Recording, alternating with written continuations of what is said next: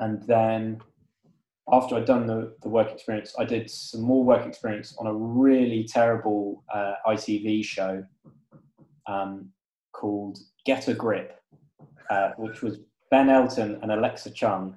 Right. Any of you, well, forgive me, if any of you worked on it, then please accept my apologies. but if any of you saw it, it was absolutely ghastly. And that was quite an impactful experience for me because I was sat, that you know, I was there getting drinks and ferrying people to and from, you know, the studio to the green room or what have you.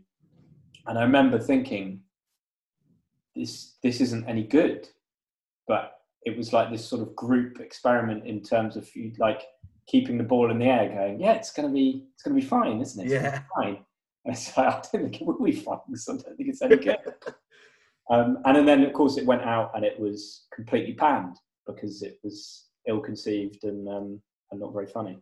Um, so then I like just kept contacting people and emailing people saying, "Hey, if you've got any runners jobs going, any sort of openings, um, you know, please please bear me in mind."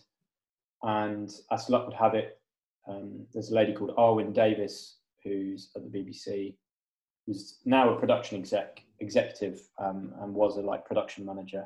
And she was making a sketch show, and she called me in for an interview, and uh, yeah, we hit it off, and she hired me, and I did that for.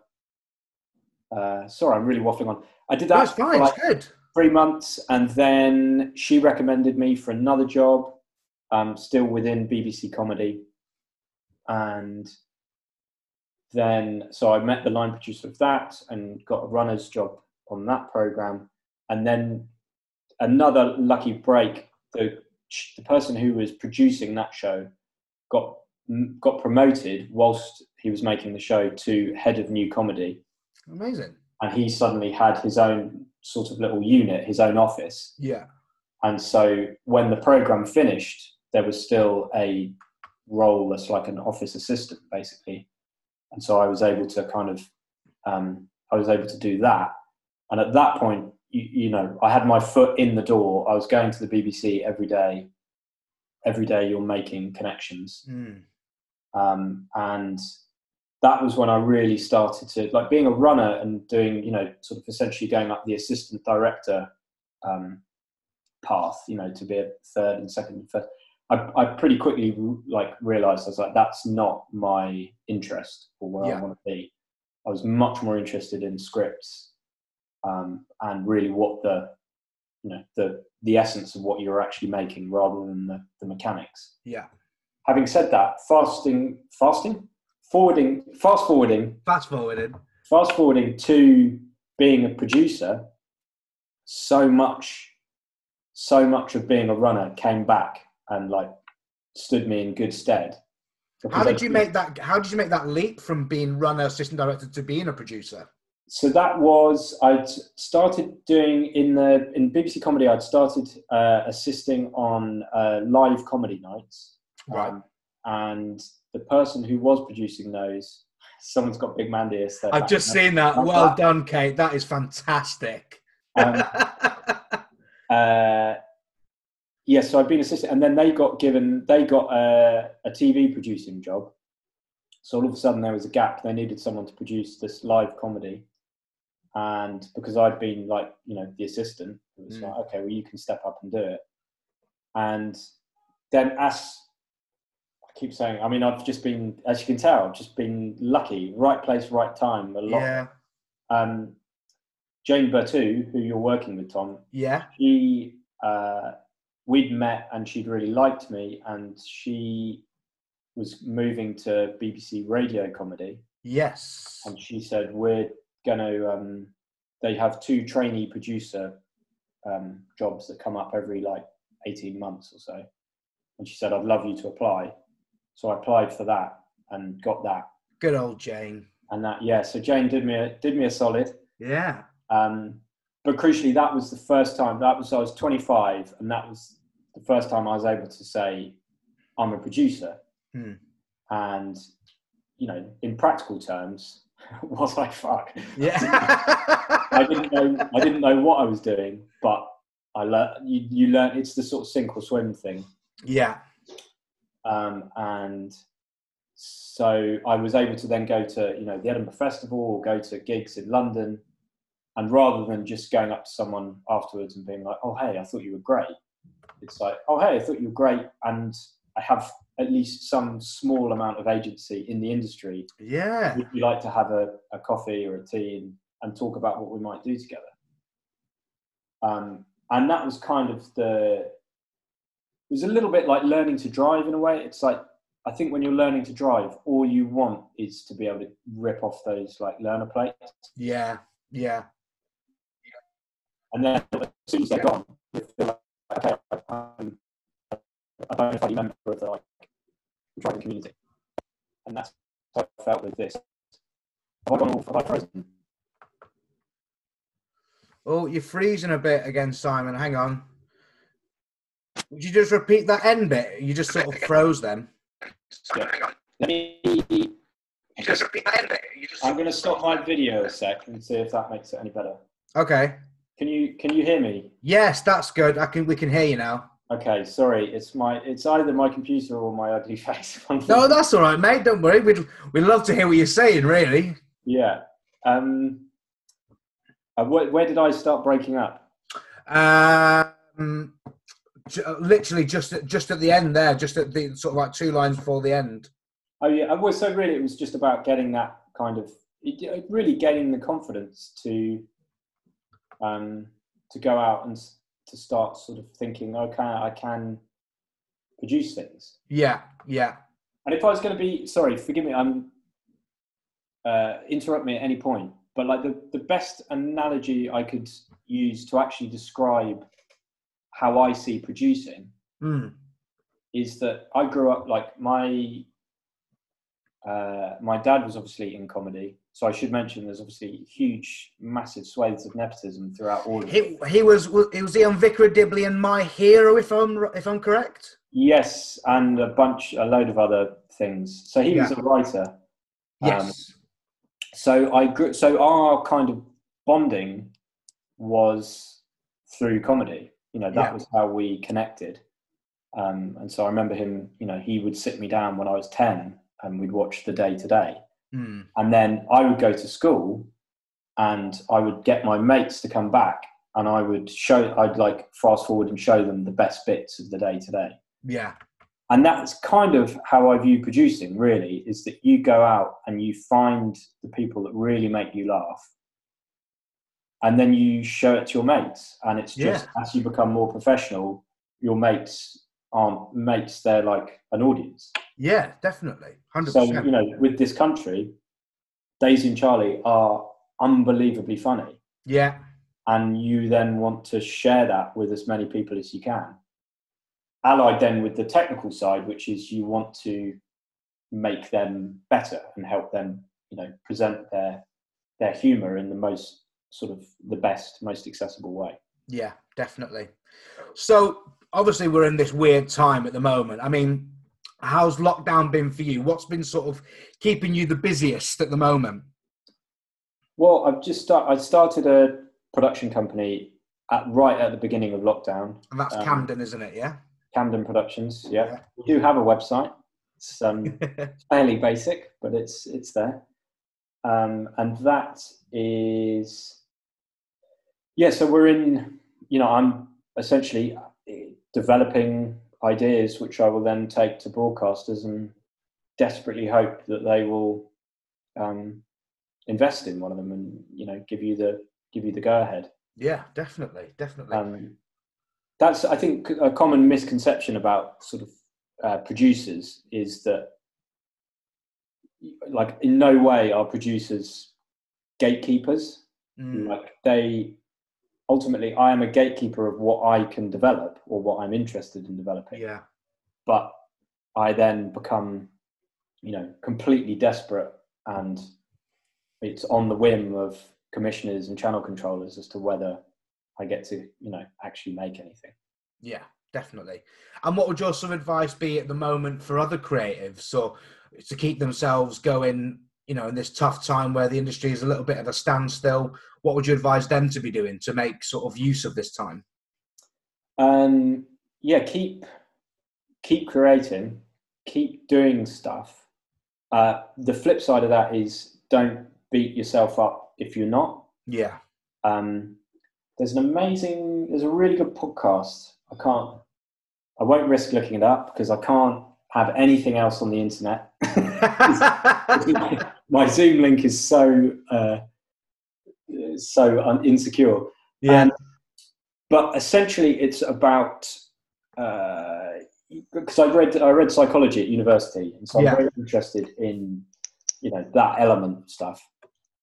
And there's a huge part of creativity where I think you have to come to terms with what your working methods are and what your working patterns are. Mm. Um, for example, to use myself, I'm increasingly like, you know, I'm 36. I don't, I'm still learning, um, you know, every single day. But I'm coming to terms with the fact that I'm what is termed as a burst worker. And that means that I have long periods of essentially fallow nothingness. yeah. And then I will hit like a rich seam of enthusiasm and energy and creativity Yeah. and I used to focus uh, on the fallow periods and beat myself up and think Mm. you're shit, you're lazy, you're not doing anything. Yeah. And now I'm coming to terms with the fact that actually that's when things are like slowly cooking, and then you like pour it all down. And as long as the end results uh, are, are good, then whatever your working processes are generally are, are right for you. Yeah, I found a lot of people have been sort of comparing themselves to other people. Some people just naturally are creative and can work at home, and I think that's great. Me myself, I find it quite hard to work from home. I quite like to go and sit in cafes and coffee shops and other places, whereas I think at home you can get a little bit bogged down, and even in the current situation, you can get bogged down. But then there's other people who's writing like you know three scripts a week or you know whatever. I think you can get stuck in that mindset of trying to compare yourself to other people when you shouldn't be comparing yourself to other people's timelines. You work at your own pace. Do you know what I mean? Yeah, as long as you get it that like that. If you're writing, you know, and I'm totally guilty of this, is I'm I'm terrible at the vomit pass, yeah. and that's such a crucial. Without that, you can't have anything else. Yeah. Um, and so it's always that thing. You just have to get it down, and you just Yeah. have to have to like fight against yourself, and just remember that all first drafts of everything are shit. Yeah. even if someone tells you that the first draft was amazing, well, sometimes you can get first drafts that are like good, but they're never amazing. They can always be improved. Yeah. But most of the time, they're not good. But there's like, there's some small essence of an idea or a comic conceit that is so brilliant or original or interesting that you go, that's that's what the episode's about. Let's make that work and build it. Yeah, definitely. And sort of like, just sort of like moving on from that.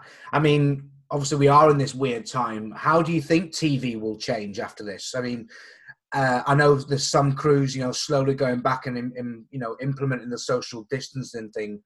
I mean, from your experience, uh, or you know, going forward, especially with Camden on the on the rise as well, what sort of in what? How do you think TV is going to change after this?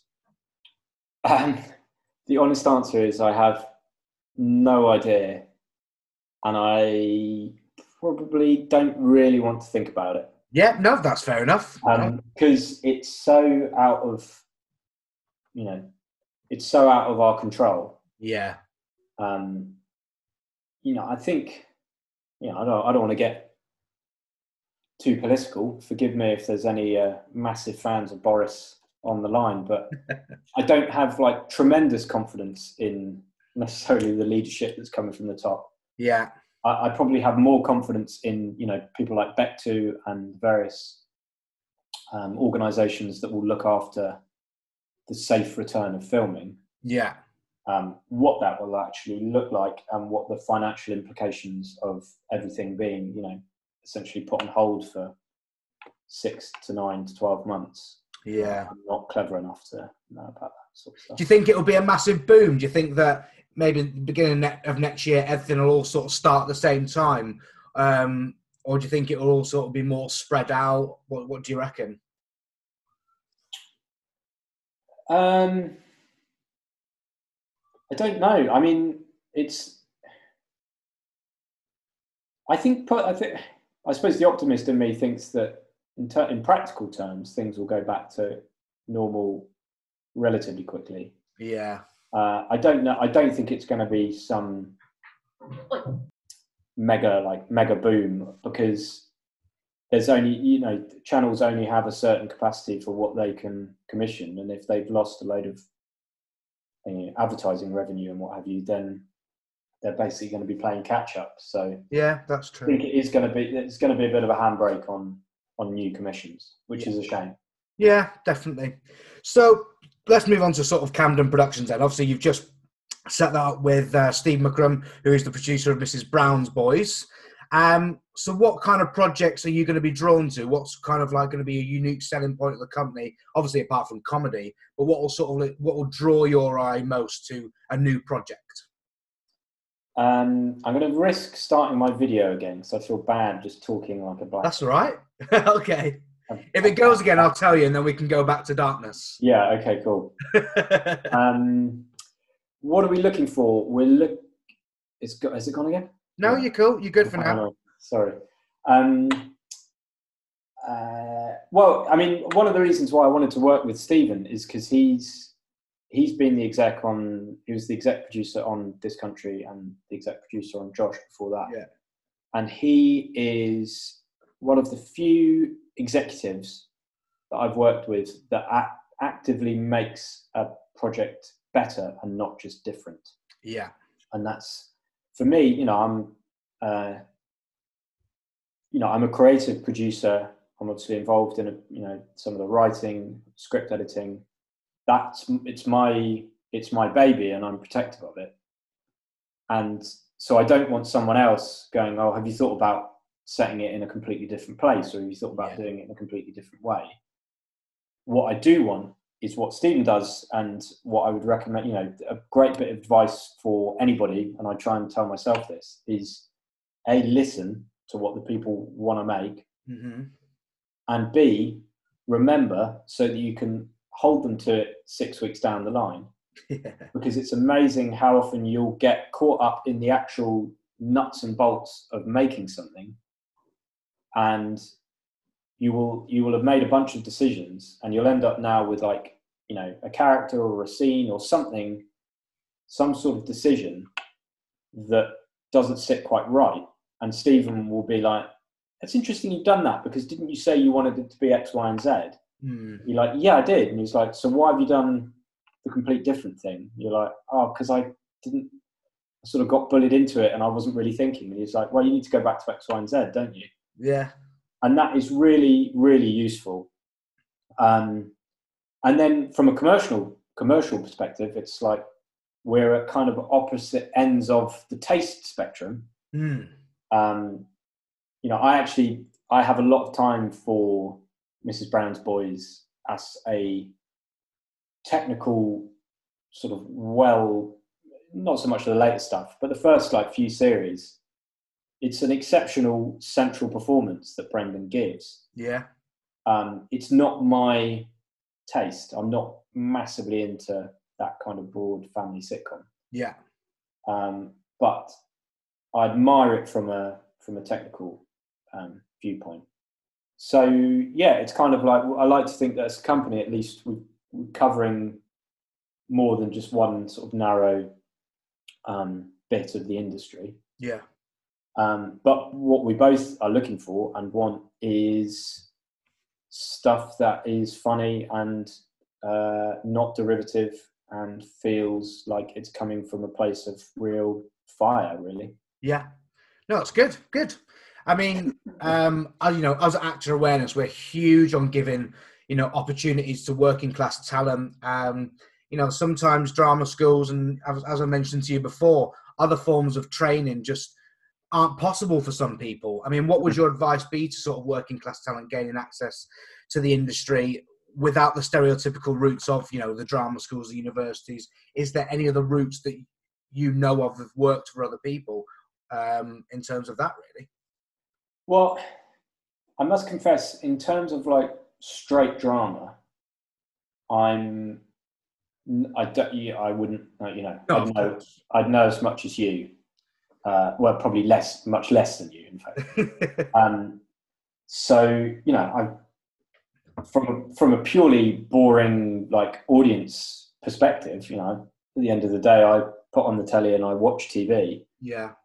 There are some dramas where I think that act is terrible. how, how are they in this?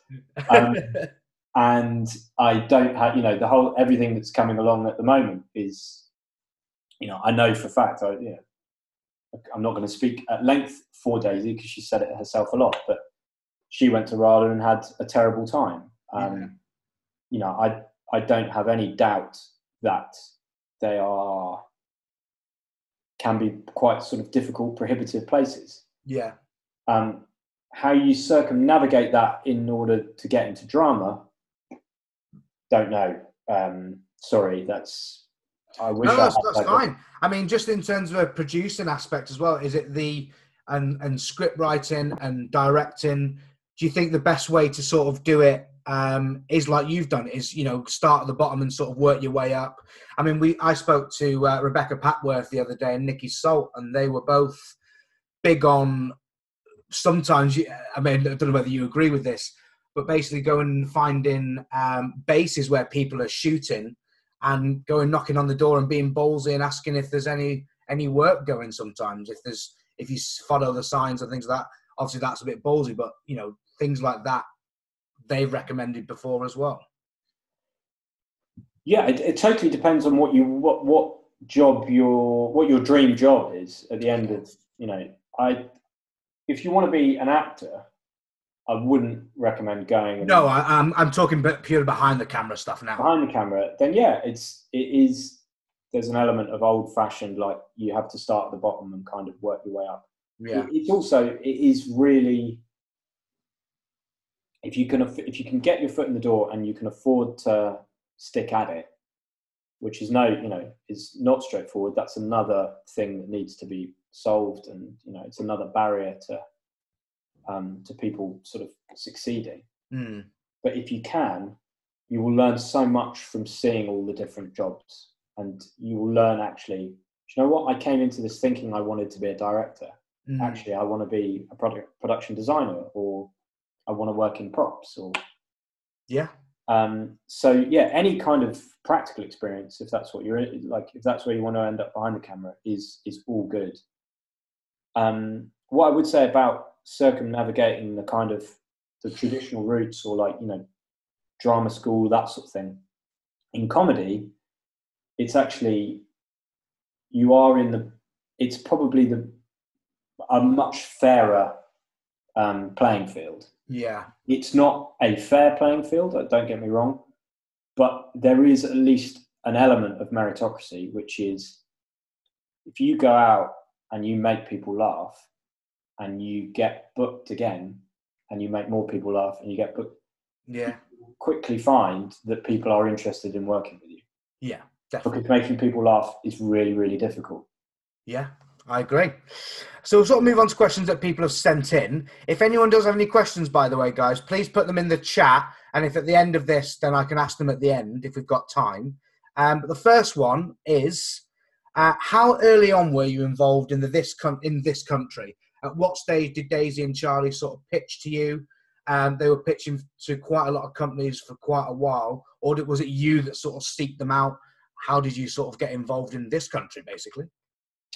So I had done, I'd made Josh for BBC Three, and I'd got on really well with Shane Allen, um, who's the commissioner, and he got in contact with me, and he said, "Would you go and meet this girl and her brother? Though she's really funny, but she needs, she needs a producer." Um, and I said, uh, "Yeah, okay, that sounds interesting." And then I got sent it was like, oh, they've made a pilot for ITV, but they're now coming to. Shane had commissioned them to make a four episode series for BBC Three. Um, and I watched the pilot and I really hated it. and I thought, ah, okay, actually, do I want to do this? Because this is not my cup of tea at all. Mm.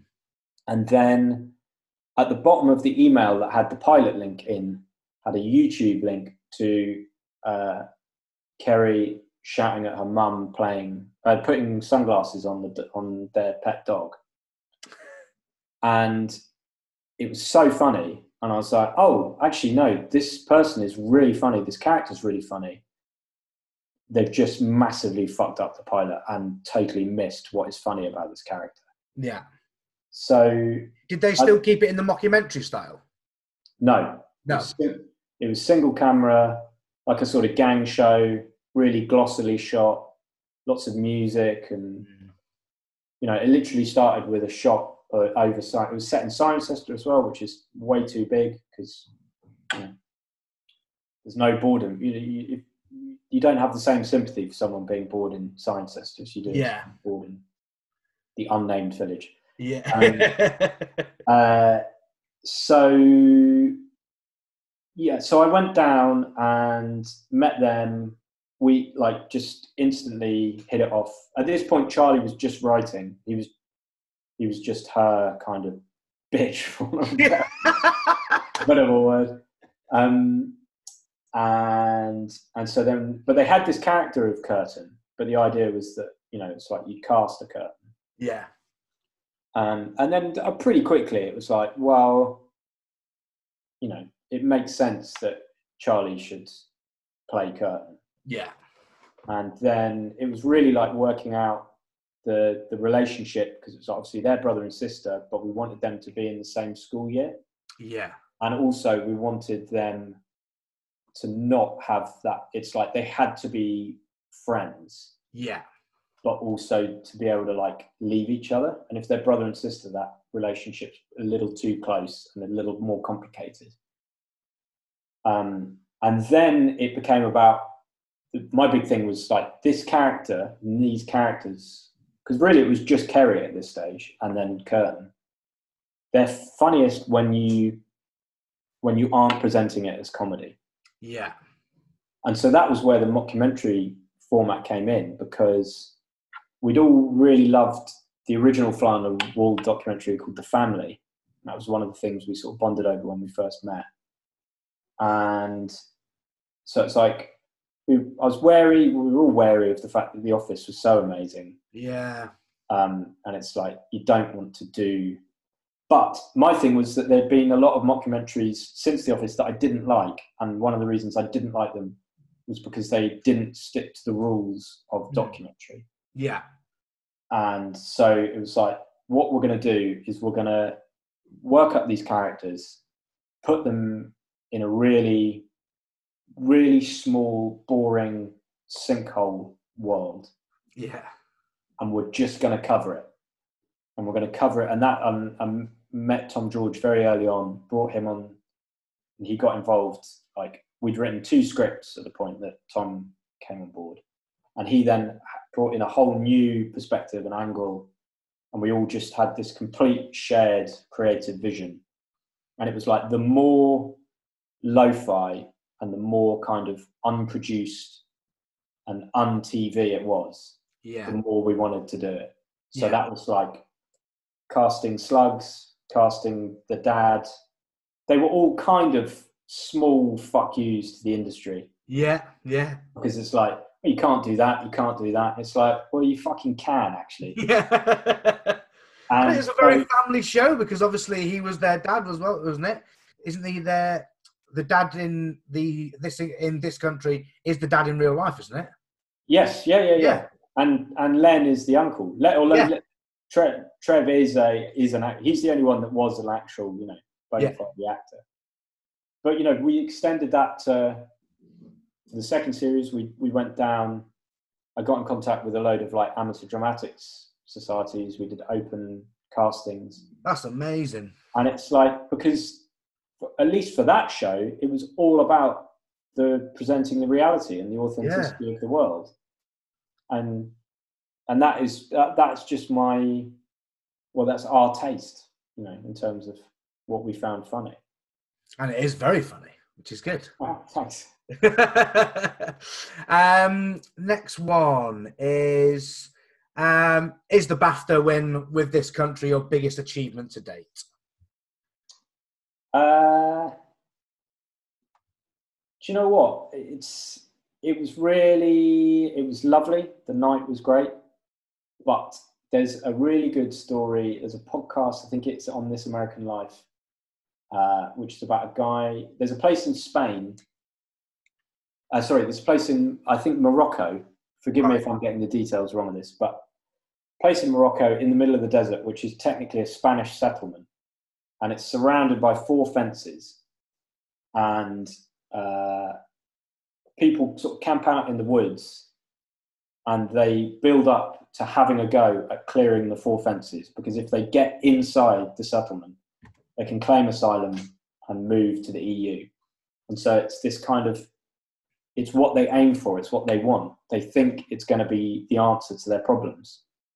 And if this podcast follows this guy and he builds up, and the idea is that if you get over the, four, the first fence, they get you before the second. If you manage to get over the second, they definitely get you before the third. Yeah. Anyway, this bloke manages to get over all four fences. He gets into the settlement. He claims asylum. He moves to Madrid, and they catch up with him six months later. And he's just as miserable, probably more miserable than when he was in the woods.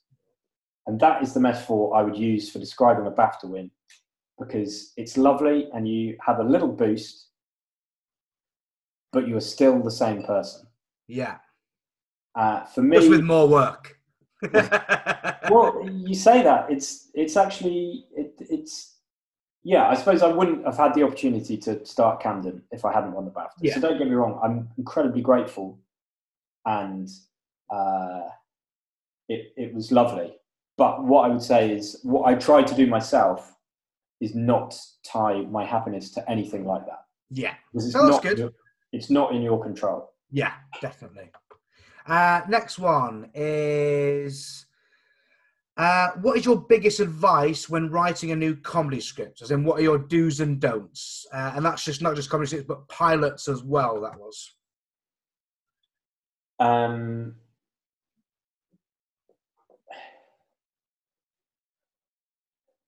biggest advice is it sounds really glib and basic, but but two, there's two things. One, just be funny. Be funny, be funny, be funny, be funny, be funny. Yeah. Because it's so hard. I I could write I can write a sitcom script. It's in it's gonna be, you know, between 28 and 32 pages. It's gonna follow the rules, it's gonna have structure, it's gonna have an A plot, a B plot, blah blah blah. But it won't be fucking funny. Yeah. Yeah. boring. And I know because I've done it. Yeah. And it's like the hardest thing in the world is to be funny and to find those funny things. The second thing is if you want to write a comedy, like if you want to write a narrative comedy, it's character, character, character, character, character. Yeah. Don't waste a minute thinking about your sit if you haven't got characters. Yeah. And you only need one, two, you know, maybe a third of really funny characters and you will start to have the engine of a show. But don't start by going, oh, there's never been a sitcom set in a nuclear power station. yeah. no, there hasn't. Write the characters that live there and and then set it in a nuclear power station. But no one's going to be interested just because it's set in a nuclear power station. Yeah. Is that useful? It sounds clear, but no, it's good because I've been, you know, I was working with Jane literally today, and we've got the character that we that we love, um, and it was all about what situations can you put in put this guy in, and where will he thrive? And you know, we went in some ridiculous situations. Um, but it is it is all about the character first and foremost, and then you just put them in different situations and how you'd think they would react. So it is a good thing, and I, and I do. And I came from that sort of background where you think of sort of plot first and everything else comes later. But mm. I think for theatre, maybe yes, that is the right way to go about it in some ways. But with TV and sitcom, it's completely different. Um, so I think what you said is completely spot on. But it's interesting. It's it's not an e- it's not easy because so much of what you're seeing. You know, I'll now I'm a very boring analytical person. You know, I find it very hard to just like switch off and watch anything without going, hmm, that's interesting. Why have they done that? And like, Yeah. uh, you watch, you know, particularly films from that kind of like, you know, the late 80s, early 90s, but there's plenty of films still made where the characters are shit. Yeah. Yeah. No, it's true. How did this ever get funded? But it's because that's a different thing. And in comedy, you know, you read tons of ideas that are like that work as a one-off film idea, Yeah. But a narrative is that character because you've got to be back with them next week.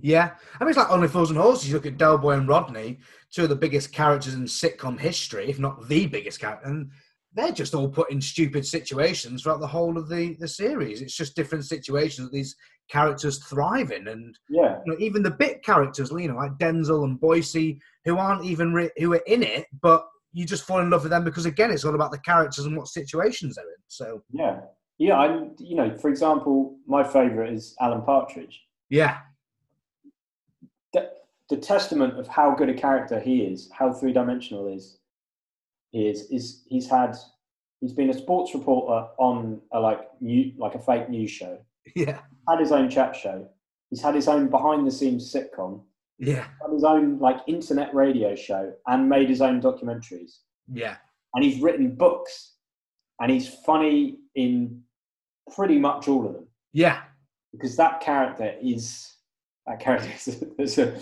there's a definite crossover between Alan Partridge and Steve Coogan, I think. But like, that character is just genius. no, I agree. I agree. Um, next one is it seems to be um, more and more of a thing of stand-up comedians. Uh, stand-up is a good gateway into comedy writing and just comedy in general in the industry. Um, do you do you see this more and more, and is this a good route to go down? Yeah, I mean, it's it goes back to what we were talking about in terms of circumnavigating um, the systems. Mm. You know, it's the clearest, quickest way, excuse me, to prove that you're funny. Yeah. um, you know, even, da- but it doesn't necessarily, you don't necessarily need to do stand up. For example, Daisy filmed her own short taster Yeah. and sent it off to people. And her talent was very, very clear. Really, it's like, you, if you're really funny, you just want to show people that you're really funny. It's like being a footballer. Yeah. You know, you could write a really good personal statement. It doesn't mean Tottenham are going to buy you. Yeah. Exactly. Yeah. It's like go and like go and show them that you're really good at football. Yeah, it's true. It's true. Um, if you have a piece of new writing, what advice would you give to start pitching to production companies? Uh, look up the people that you like, and mm, like work it up to the point where it's as good as you can possibly make it, Hmm. And be hard, like be tough on yourself in terms of it's the, so much of this creative process. I think is about the it's about finding the balance, finding the through line. Hmm. because you have to get the vomit pass down. You have to get it down because that's the only way a project is going to go anywhere. Hmm. And in order to do that, you have to be relatively uncritical, where you just have to like go, "Fuck it, I'm just going to write it," but don't send that. Sit on it, leave it a couple of weeks, then come back to it, and you be surprised. You'll be like, "Actually, this is not as bad as I thought it was going to be." And there are bits that you'll go, "I, I really like that," and there'll be other bits that you go, "I don't like that so much." So focus, really fixate on what you like and what makes you laugh. Do more of it, and get rid of the bits you don't like. And then once you've done that a couple of times, then yeah, get in contact with people. You know, all the production companies. So I mean, there are plenty of comedy producers. There's lots in in BBC radio, Hmm. you know, obviously you go to the Camden Productions website, there's an email, you can send in your script, we will read it. Um, I can't promise, at this stage, I can't promise like detailed notes because we had loads of, um, you know, submissions. But that's where I come back to the fact that it is, at least in terms of finding a producer, it's a pretty meritocratic process. Mm. Because if you want me to produce your stuff, you like you want me to be your biggest fan and your harshest critic. Yeah. Yeah. Because I'm going to tell you when it's amazing, and I'm going to tell you it's like I love what you do. This bit, this scene, isn't doing it for me, Yeah. and I'm the biggest fan. So if it's not doing it for me, what are you trying to do here? Because then we can talk about how we can make it work. Yeah. If if something was like that is not that interested in you, they'll be like, "Oh, great! How long is it? Yeah, it's thirty pages. Brilliant. We'll send it off." But it's not going to do you any good. It's not going to make you better. Yeah, no, I agree. And then if something, if let's say something does get sent into your inbox, what sort of what would you be looking for that makes it makes it stand out the most? Like, what would stand out to you the most in terms of looking at it? But it, it, honestly, like less is more. I hate waffle. Yeah, There's so much waffle in this world. Yoga babble, they call it. yoga. It's like don't. I, and you have to fight it in your own sort of in your own writing or your own like pitching. Don't ever say this show is a hilarious take on blah blah blah. Yeah. Well, better be. All you know, it's it's all the cliches, but it's true. It's like show don't tell. yeah. And you know, I used to do. I used to produce Newsjack, which was the open door sketch show on Yeah. uh, Four Extra. And there would be some days where I did three series of that, and there'd be some days where you would be, you know, opening up one word document after another, reading it, and you do it for three hours without cracking a smile. And I used to think, shit, have I completely lost my, I've lost my sort of compass. I've lost my sense of what is funny. You know, I might be missing the next John Sullivan here, or you know, the next Caroline Aherne Yeah. and then I'd open up the next sketch, and there would be like one line, one turn of phrase that made me laugh, or that was a funny, different way of looking at something. Yeah. I'd be like, "Oh, that's funny," and then I realise, no, it's not because I've lost my sense of humour. It's just I haven't read anything interesting for the last three hours, Yeah.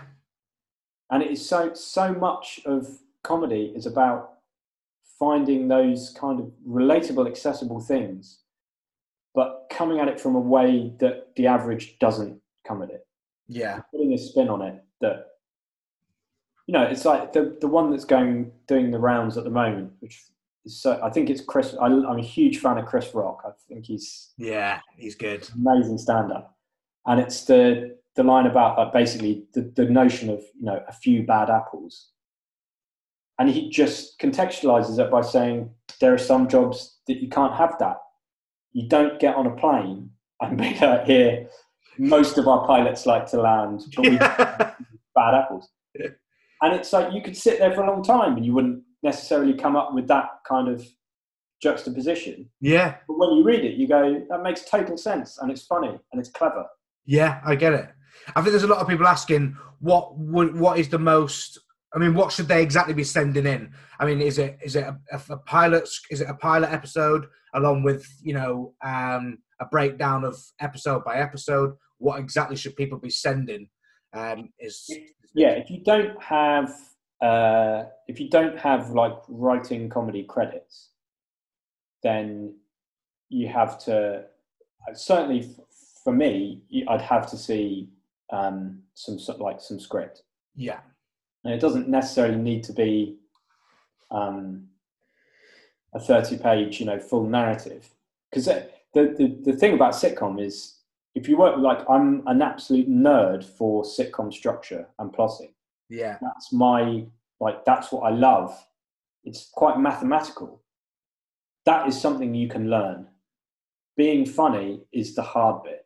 Yeah, so like i'm going to borrow a phrase from my dad is he's always said just five or six great sketches yeah, and if you make those sketches about the same characters and they're in different environments but they're still being funny you're basically 80% of the way there to having a sitcom episode yeah, yeah.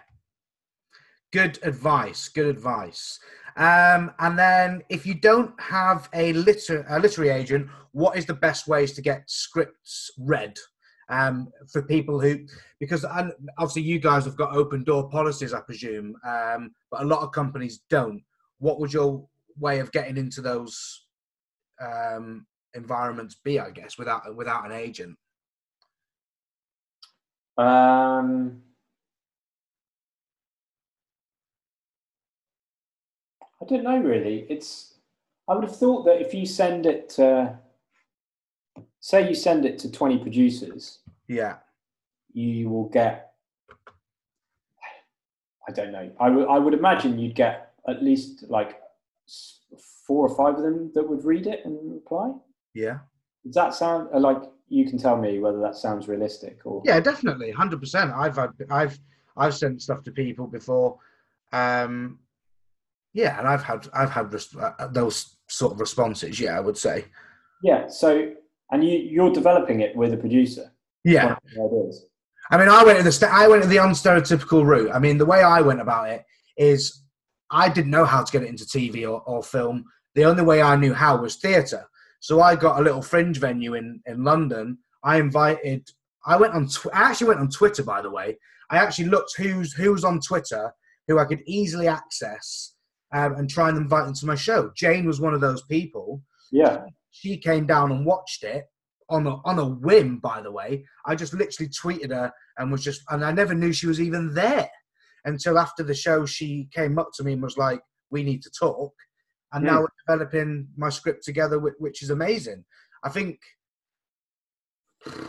is, is that luck? I don't think it is, but um, it's just trying to get your stuff out to as many people as you can. And social media now is a great way to get in contact with these people um, as well. And I think it's about. I mean, I did my research of. I didn't just send it to any old person. I, I worked. I looked at people who I think could really help me. Mm. And Jane was one of those people. There was a few others as well. Didn't send um, it to me, Tom. So yeah, you just sort of do that, really. You didn't. You didn't send it to me. I didn't send it because I thought you were too big for me, Simon. You just want a BAFTA for God's sake. Yeah, as we as we've now established, that means absolutely. Yeah, exactly. um, no, but that's the thing. Like, there's if that if I could if I could sort of blow one. Um, I don't know how widely held it is. It might be not a thing at all, but if there was one misconception that I wanted to blow up, it is the idea that uh, really producers or anyone is sitting in negative judgment of stuff. Mm. When I get an email unsolicited or I open a document, all I want in the world is for it to make me laugh. Yeah. Because if it makes me laugh, it's like the best buzz, and you go, fuck, I've got like for me, I love finding new talent, yeah. new voices. That's the buzz. I don't want to go and make a sitcom with Michael McIntyre. That's not of interest. Yeah. So it's like that's and that that is how I swear ninety nine point nine, if not hundred percent of producers are. Yeah. They are looking with the best intentions. They're looking with the most positive eyes so don't be shy in sending stuff to people. Mm. And you know, you will if your if your work is good, then you will find someone who wants to develop it. Yeah. I also think personality is key. I mean, especially in these emails. When I when I sent mine off in the subject line, I put chubby northerner in the subject line because I knew that would stand out in someone's inbox. And if someone sent me chubby northerner in my inbox, I'd be bloody opening it because I think they're calling me a chubby northerner. um, but I, that, and it, it, got me a lot of responses, and I think personality is is big is a is key. I think you, you can do that in, in anything. I mean, I've done it to agents, I've done it to casting directors, I've done it to everything. I've just put chubby northerner. It seems to have worked. Um, and even if it's not, they've they've had a laugh at least, haven't they? So there we go. Yeah. It's so you're, you're totally right because it's like you want to you want to work with nice people, you want to work with funny people. You know, the, I used to laugh at the BBC. I haven't had it since I've been at Camden, but at the BBC, every now and then you get sent a script that um, would be accompanied, like would would basically have some sort of legal uh, disclaimer for you to sign or like an NDA. Yeah. And it's like, so, a, a, who do you think I am? Like this sort of absolute shameless thief that is going to nick Yeah. your idea. But B, if you need an NDA and you're sending in unsolicited scripts, Yeah. there's a disconnect here in your brain that is like, you, you don't need an NDA, is what I'm saying. If you Yeah. send a off, no one's going to nick your idea. I agree. I agree. We're sort of coming to the end of the hour now. So the way I like to end it, because I run a podcast as well, is we like to end on like funny audition stories of the week. But obviously we can't do that for you. But what would be your funniest industry story that's happened to you? What's been like the, your funniest moment? Oh man, you should have pretty. My funniest moment in the industry. I mean, we had Shane Meadows on on Friday, and just before he pitched the idea, I can't remember what it was now. He walked into a lamppost and went into the pitch with a with a big cut on his head, and was pitching. That probably plays into his character, though. That's true. That's true. That's. Oh man, I'm gonna. Uh, it's not. I can't think of a really funny industry. I can't think of a really funny indus- industry story, but I'll tell you one thing, which is uh, something that made me laugh in a pitch. Was um, uh, my friend? I won't name him, but we were in pitching to a channel, and we hit like at the BBC, it was a very weird system, quite archaic.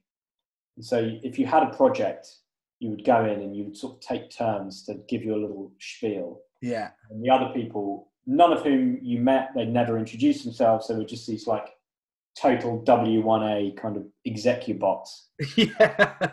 And um, he was pitching something. And I just saw the lady who was sat next to the channel, like the channel controller looked to the lady, and the lady just went. but but my friend hadn't noticed, and so he just carried on pitching, and the channel controller was like trying to like he was like okay okay yeah okay like that, and kept going, and afterwards we came out, and I was like I said it reminded me if you've ever seen very very anti it, but if you've ever seen Spanish bullfighting, there's a bit where they put the knife through the bull's brain, but it will still carry on running for like a few steps before it drops dead. And that basically was my friend. He was like, "You didn't realise that you'd had a small dagger put through your brain, going a mile a minute, and then you just slumped down."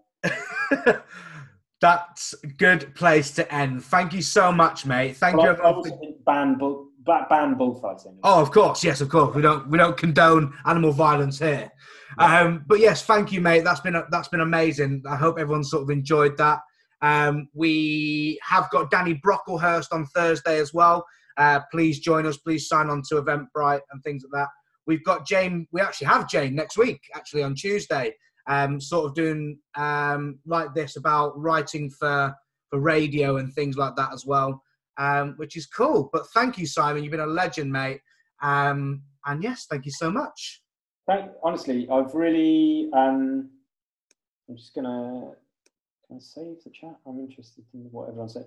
Honestly, I've loved it. I'm really grateful to you for for reaching out. Um, it's amazing that you do it. I think that's, you know, to have the, uh, was a gumption? Like gum, gumption? Who says gumption? Balls, the cojones. Yeah, but like the get up and go to do it is such a crucial element. And Yeah. so, you know, that obviously plays into the fact that you're now developing the script and everything else. So good on you. And if there's a, like, I'd be very happy to do this again down the line if it would be useful. Amazing. You know, I'm, I'm, uh, like I say, I'm a nerd when it comes to script structure and plotting and stuff like that. So Maybe I we can, do, maybe we can do one just Yeah, love how to write a sitcom. That would be probably good, wouldn't it?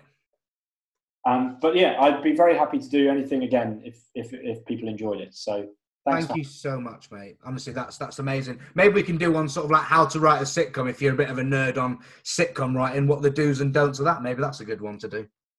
Yeah, if maybe how to write a sitcom is a little broad. Yeah, that's true.